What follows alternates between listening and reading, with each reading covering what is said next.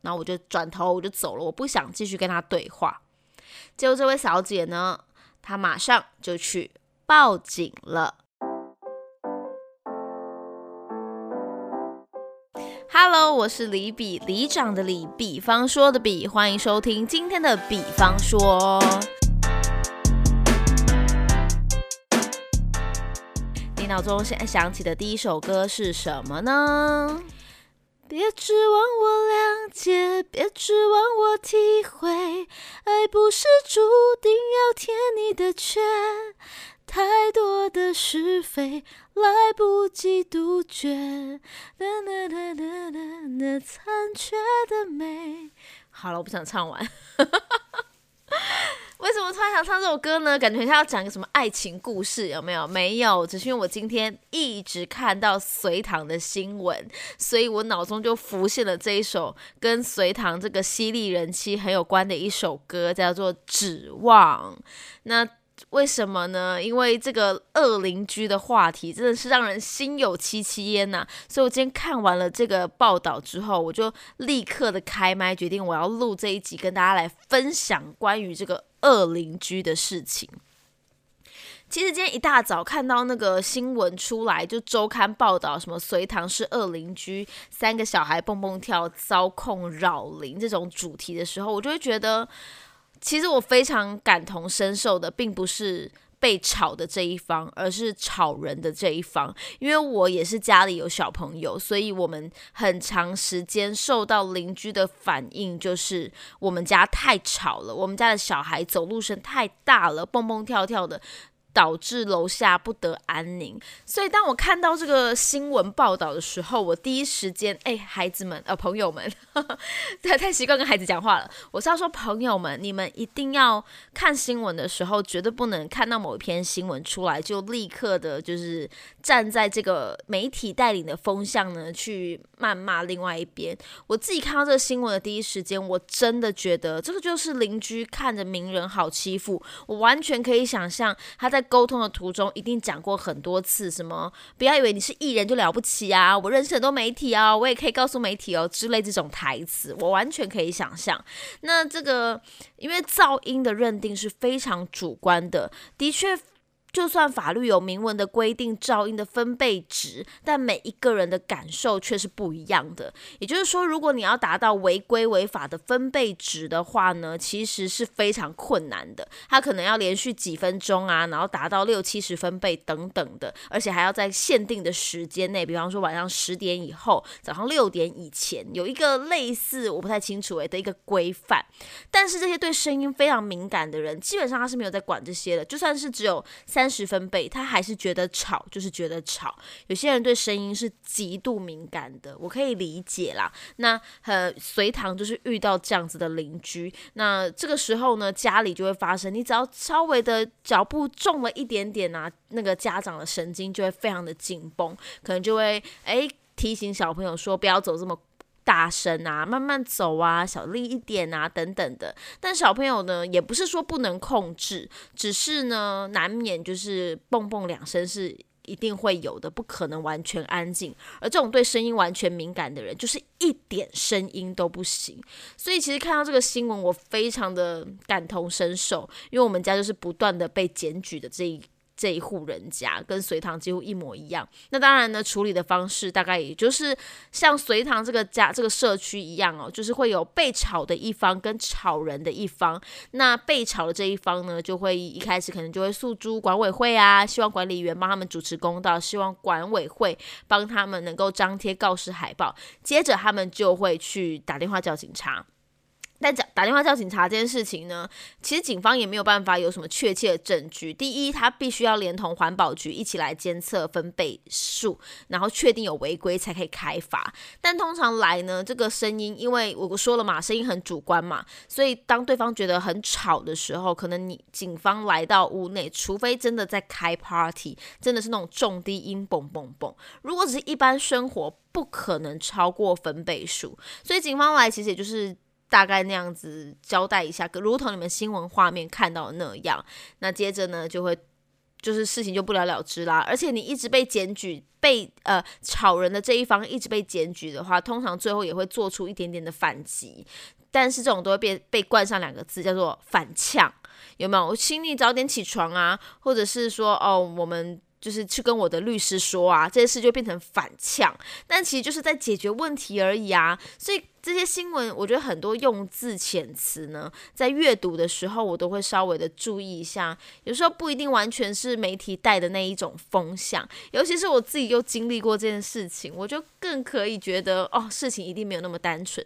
但是媒体或是乡民们都喜欢看到女神崩坏啊，人设崩坏。像我这个新闻早上这个看到这个呃。遭控恶邻居这个新闻出现之后，果然就会有标题下什么隋唐扰邻人设崩溃，网友喊好失望，发起拒买他代言商品。我觉得这就是一个非常无聊且无脑的一个行为啊！就是这 第一，你也没搞清楚事情原委，然后第二就是他代不代言。也许这些什么拒买的人，他根本从来没买过往那个隋唐的东西吧？如果你真的是隋唐的粉丝，我相信你不会因为这一则新闻而对他感到非常失望，你一定会觉得需要可能听一下双方的说法之类的。那这种你知道话休的乡民们，好失望啊！原来他是这种人啊！哎呀，你八绝对不可能是隋唐的粉丝，或是你不可能是多中立公道的人，你只是想要话休而已啦。好，所以其实呢，在这个带风向的情况下，有这种。风向就代表，呃，邻居可能也成功的达到了他的目的了。但是在稍晚呢，隋唐果然就发下了签字的长文呢，来告诉大家这个邻居的所作所为。那当然，媒体一样用了两个字，叫做反控，就是他呃反控诉楼下邻居这个歇斯底里哦，要求没有终点。那其实文中呢就有提到，就是这个隋唐在买这一间屋子的时候，其实就有被提醒了，楼下的邻居。有一点点难搞哦，需要加强隔音。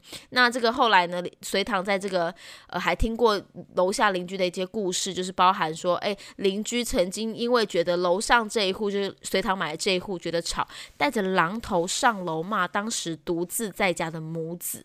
那另外还有包含这个喷水池的声音啊，也因为就是邻居不喜欢噪音而被要求关掉。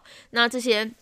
细节呢，大家都可以到隋唐的粉丝团去看。那其实签字长文交代了一下来龙去脉。其实我觉得这种邻居还真的。不少见呢，不知道你的生活当中有没有遇过这样的邻居？我一定要来分享，我自己就遇过完全类似、接近百分之九十程度的这种邻居。我之前曾经在地产达人秀的节目当中呢，跟森林还有 Yoga 分享过我们家的邻居有多么的奇葩，而且真的是。哎，邻居就住在那嘛，所以每年几乎都是一样的，每天的。那这个好，我先前情提要一下好了，就是我们娘家呢，就是住着这个一个一样的公寓嘛。那楼下呢，这个住户呢很特别，他也是一个对声音极度敏感的人。那通常住过公寓大厦的人都知道，其实每一户的格局呢，如果是建商原本。就是规划的，你不是买预售屋自己规规划格局的话，其实大部分的格局都是一样的。那这样子的状况下，大部分就是楼上楼下就是客厅对客厅，卧室对卧室嘛。这样子在生活的那个起居的时间差不多，噪音就不会互相干扰。但我们家楼下的这个邻居呢，他真的对声音极度敏感，所以他本来的主卧室其实是有。就是窗户是对外马路的，那就会有所谓的车声啊，或者晚上呢那个车水马龙的声音，就会让他极度不好睡。所以这位屋主呢，就擅自把这个卧室的位置呢往里面面向就是中庭的这个位置来移动，就是他做了一个客变呐，他把卧室呢往里面调动了，这跟原本的规划是不一样的。那他移动之后呢，好巧不巧，他的卧室的正上方就是我们家的客厅。那这样子，如此一来，他们要睡觉的时候，就是我们还在活动的时候。因为每个人睡觉时间不一定嘛，他们可能八九点就准备入睡了，但是我们在客厅活动的时间呢，会一路持续到晚上的十点或十一点。当然到十一点是有点嫌晚了啦，可是可能晚上八九点的时候，他们都会觉得这个声音呢会吵到他们家的作息，所以基本上从我们家入住开始哦，这个。被投诉我们家太吵这件事情呢，就已经是如同我们的日常了。那因为我们家里呢有这个九十几岁的老奶奶，平时没什么事情，她就是希望晚上的时候呢，这些呃。大人们可以陪奶奶打打麻将，所以几乎打麻将是我们家每天晚上的休闲娱乐。那你们也知道，打麻将呢，难免会有椅子拖动的声音啊，麻将掉下来的声音，哇，对他们来讲都是极大的噪音。也因此呢，我们。铺了垫子，然后换了椅子，不是那种滚动的椅子，我们换了固定的椅子，尽量不要去拖拉它。然后呢，那个麻将牌会掉到地上这件事情呢，我们也换了电动麻将桌。其实针对这个呃这种噪音的改善，我们已经非常非常的尽力做到了。但当然，他希望我们做到的还有就是所谓的加高地板、加厚地板这件事情。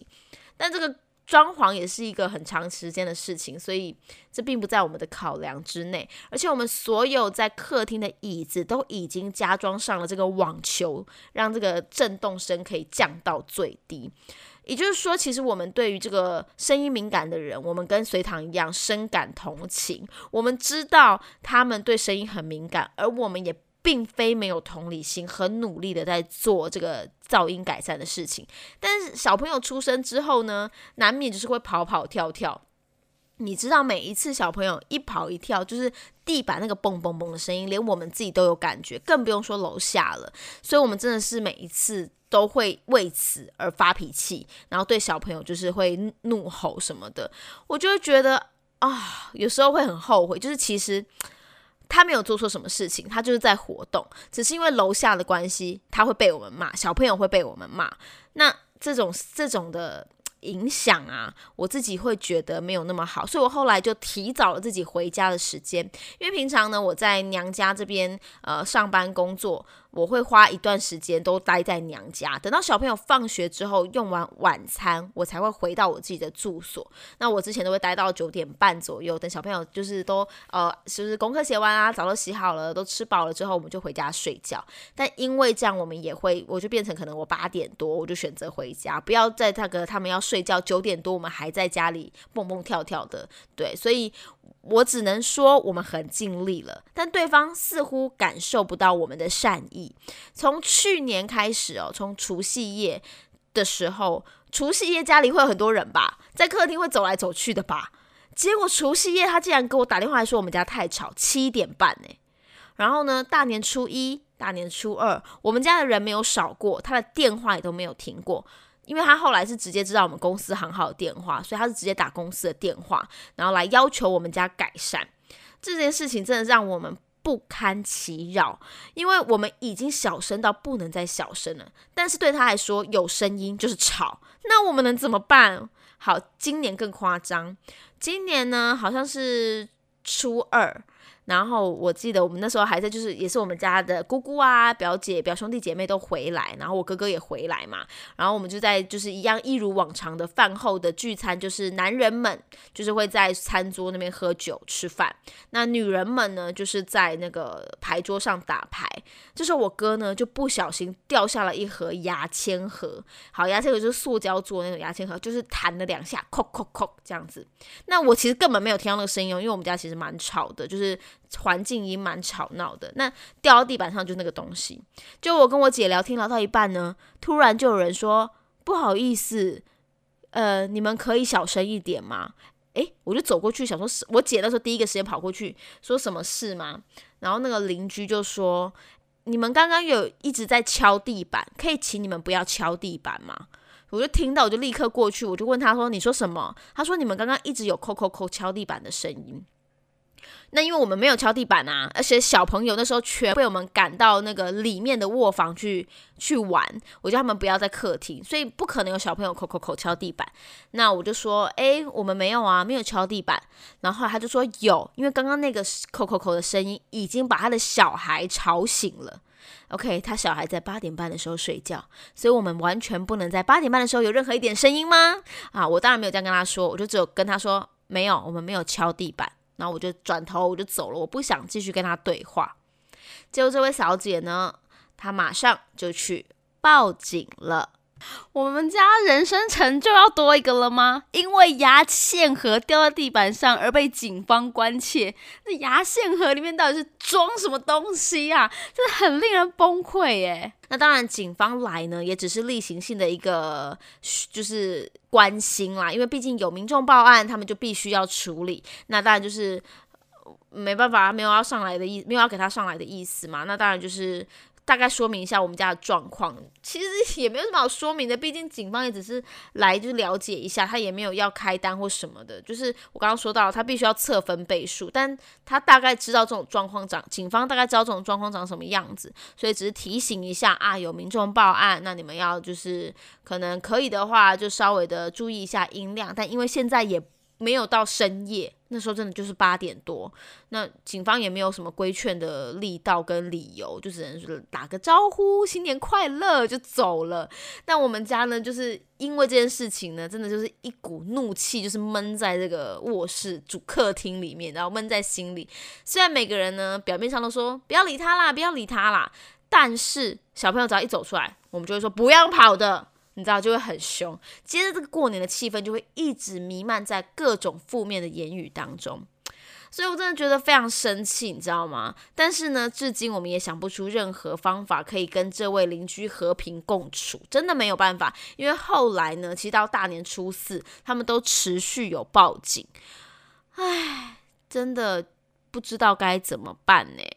因为其实，在这个房屋的结构下呢，是他们自己把卧室改变到这个别人的客厅的上方、呃下方。那我们真的也没办法，我们也已经尽量改善了所有所有能够降低音量的东西。而如果有声音，都是偶一为之。那当然，这个偶一为之就会吵醒他的小孩啊，吵醒他不能安宁啊，不能睡觉啊。那我们能怎么办呢？因为他们是被吵的一方嘛，所以他们的说话声音就会比较大。我们是吵人的那一边，所以就会变成我们比较理亏一点点。但真的得跟大家说哦，就是，呃，住公寓大厦，可能大家真的彼此得互相体谅。所以对于这种邻居投诉的事情啊。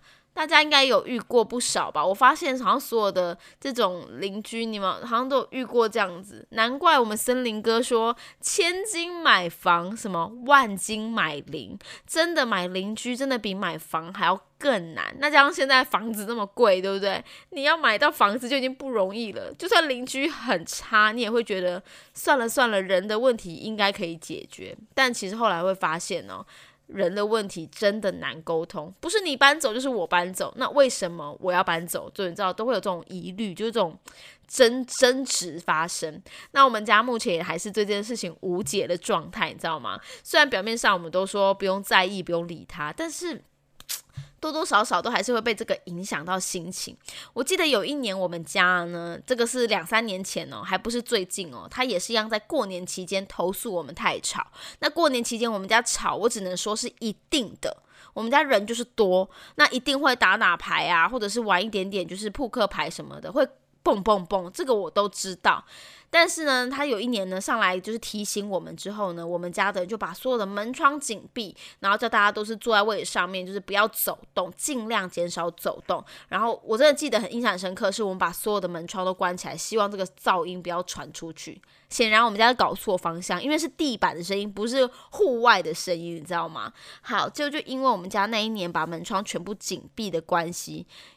就因为有一个人感冒，好像是肠胃炎吧，真的是一家就是感冒，全家烧，就是从。大年初呃过完年初三还初四之后，就是开始每一个人陆续的都是发烧，然后拉肚子，然后感冒，然后各种感冒，就所有的病毒都闷在这个客厅里面，然后因为我们门窗都是紧闭、密不透风的，所以在那里面就是大肆的传染一波，我们全家人全部都大感冒，在整个过年都是在病中度过的，这就是我们。我们家会受到的影响，那你要说只有被吵的一方是受害的一方吗？我真的觉得不一定。所以恶灵的定义是什么呢？你的恶灵一定是发出噪音的那一方叫恶灵吗？还是一定是抽烟的这一方叫恶灵？给出就是制造气味难闻的气味噪音的这种人叫恶灵吗？不一定。那我觉得住在公寓大厦真的是彼此互相体谅、需要学习的一个过程。当然，在我们家呢，还有一段很长的路要学习。那我自己现在住的这个地方呢，的确到晚上三四点，楼上也是会有麻将掉下来的声音。因为我曾经送小孩子上学，七点出门的时候，听到楼上有这个非常剧烈的打麻将的声音，我完全可以理解。甚至两三点呢，楼上都还有椅子拖拉的声音。我从来没有去检举过，因为两三点我也还没睡，我也是个晚睡的人。好啦，那当然呢，也不是无限的忍让，那就是对于对方的要求，也不是永无止境的接受。所以这个功课呢，还是需要大家多多学习。你有没有遇过什么特别的邻居呢？你有没有遇过什么被投诉最奇怪的呢？好，我要再来分享一下，我们家曾经因为牙签牙线盒掉下来被。报警，然后呢，麻将声掉下来，甚至有一次我们晚上接到电话，对方叫我们小声一点，是因为我们家的狗在走路。请问我们家是养哥吉拉吗？狗在走路是能有多大声？但他连狗走路的声音他都觉得吵，那你更不用说人啦，对不对？所以当他控诉我们狗走路会吵到他的时候，我就知道这个人没有办法沟通了。那再加上像我们现在有人在早上在打扫的时候会拖拉这个椅子哦，早上七点多拖拉这个椅子，他都说不行。奇怪诶，我不早上做家事，那我什么时候能做家事啊？我怎么知道你什么时候睡觉？这到底要怎么办啦？那这种反制的方法当然也是很多啦，就是要白目，大家一起来白目。但是在我们家就觉得以和为贵嘛，就是不要跟人家争执。但我真的觉得有时候嘛，不要太软弱，你真的一再忍让下去，人家就觉得你好欺负。所以啊，不要觉得说哦，讲话大声那个人呢，到时候我们如果去呃。就是我们如果讲话大声说，你去跟我律师说啊，我们就是怎样反呛，是不是？但是问题是你有没有想过，他已经扰乱我们有多久了？好啦，今天这集就是一个什么抱怨大会，因为我真的讲到邻居，我就真的是气死了。我觉得好要找到好的邻居真的很困难，所以真是不忍发声了。就是你知道，我也是气到，我觉得看到隋唐这则新闻，我觉得啊，我太想跟大家分享，我们家邻居不断的控诉我们家。音量过大，但其实我们并没有。哦，那当然对音量的，我觉得我喜欢隋唐这篇文章最后的一段话，就是。很遗憾，每个人对噪音的认知不同，那目前也只能交由法律来解决。好，我们没有那么的厉害到需要请到律师来解决我们两户人家的问题。但当然啊，因为隋唐是名人，所以呢，就像有时候如果有一些营业用的商店，他们可能有噪音、有气味，这种都会判赔哦，因为他们是营业用，有赚钱的。再加上像那个隋唐这种是名人啊，他可能还背负着一些呃，就是社。会责任，但我们这些市井小民呢？这种我们就不需要交由法律来解决了，可能需要一点智慧才能来解决了。那我们家的小孩呢，可能也超过三个，有时候寒暑假四个小孩、五个小孩都是有可能的。那如何让孩子们降低音量？最简单的方法就丢平板给他们啊，从头都让他们看电视啊，看平板啊。问题是我怎么知道你的生活作息到底是怎么样？而且为什么要为了你的生活作息而牺牲掉我小孩的头童年呢，对不对？当然你会说，我们要跑步可以去外面跑啊，为什么要在家里跑？但是问题不是在哪里跑步，而是就算走路都会被控诉的情况下，请问我们到底该怎么生活呢？我现在唯一啊能安慰自己的一件事情就是说，好吧，我跟隋唐有一样的待遇，我也算是女神等级的，好不要脸哦！啊，anyway 就是这样啦。好啦，今天的比方抱怨说，只能跟大家抱怨到这边了。不知道你们有没有遇过那种很吵很吵的邻居，或者是你有遇过很敏感很敏感的邻居？我真的非非常欢迎大家跟我一起来聊聊，我真的超级有很多故事可以分享的。好，那希望大家可以到李比的脸书粉丝团跟李比一起来分享。今天的比方说，我们就到这边啦，我们下次见，拜拜。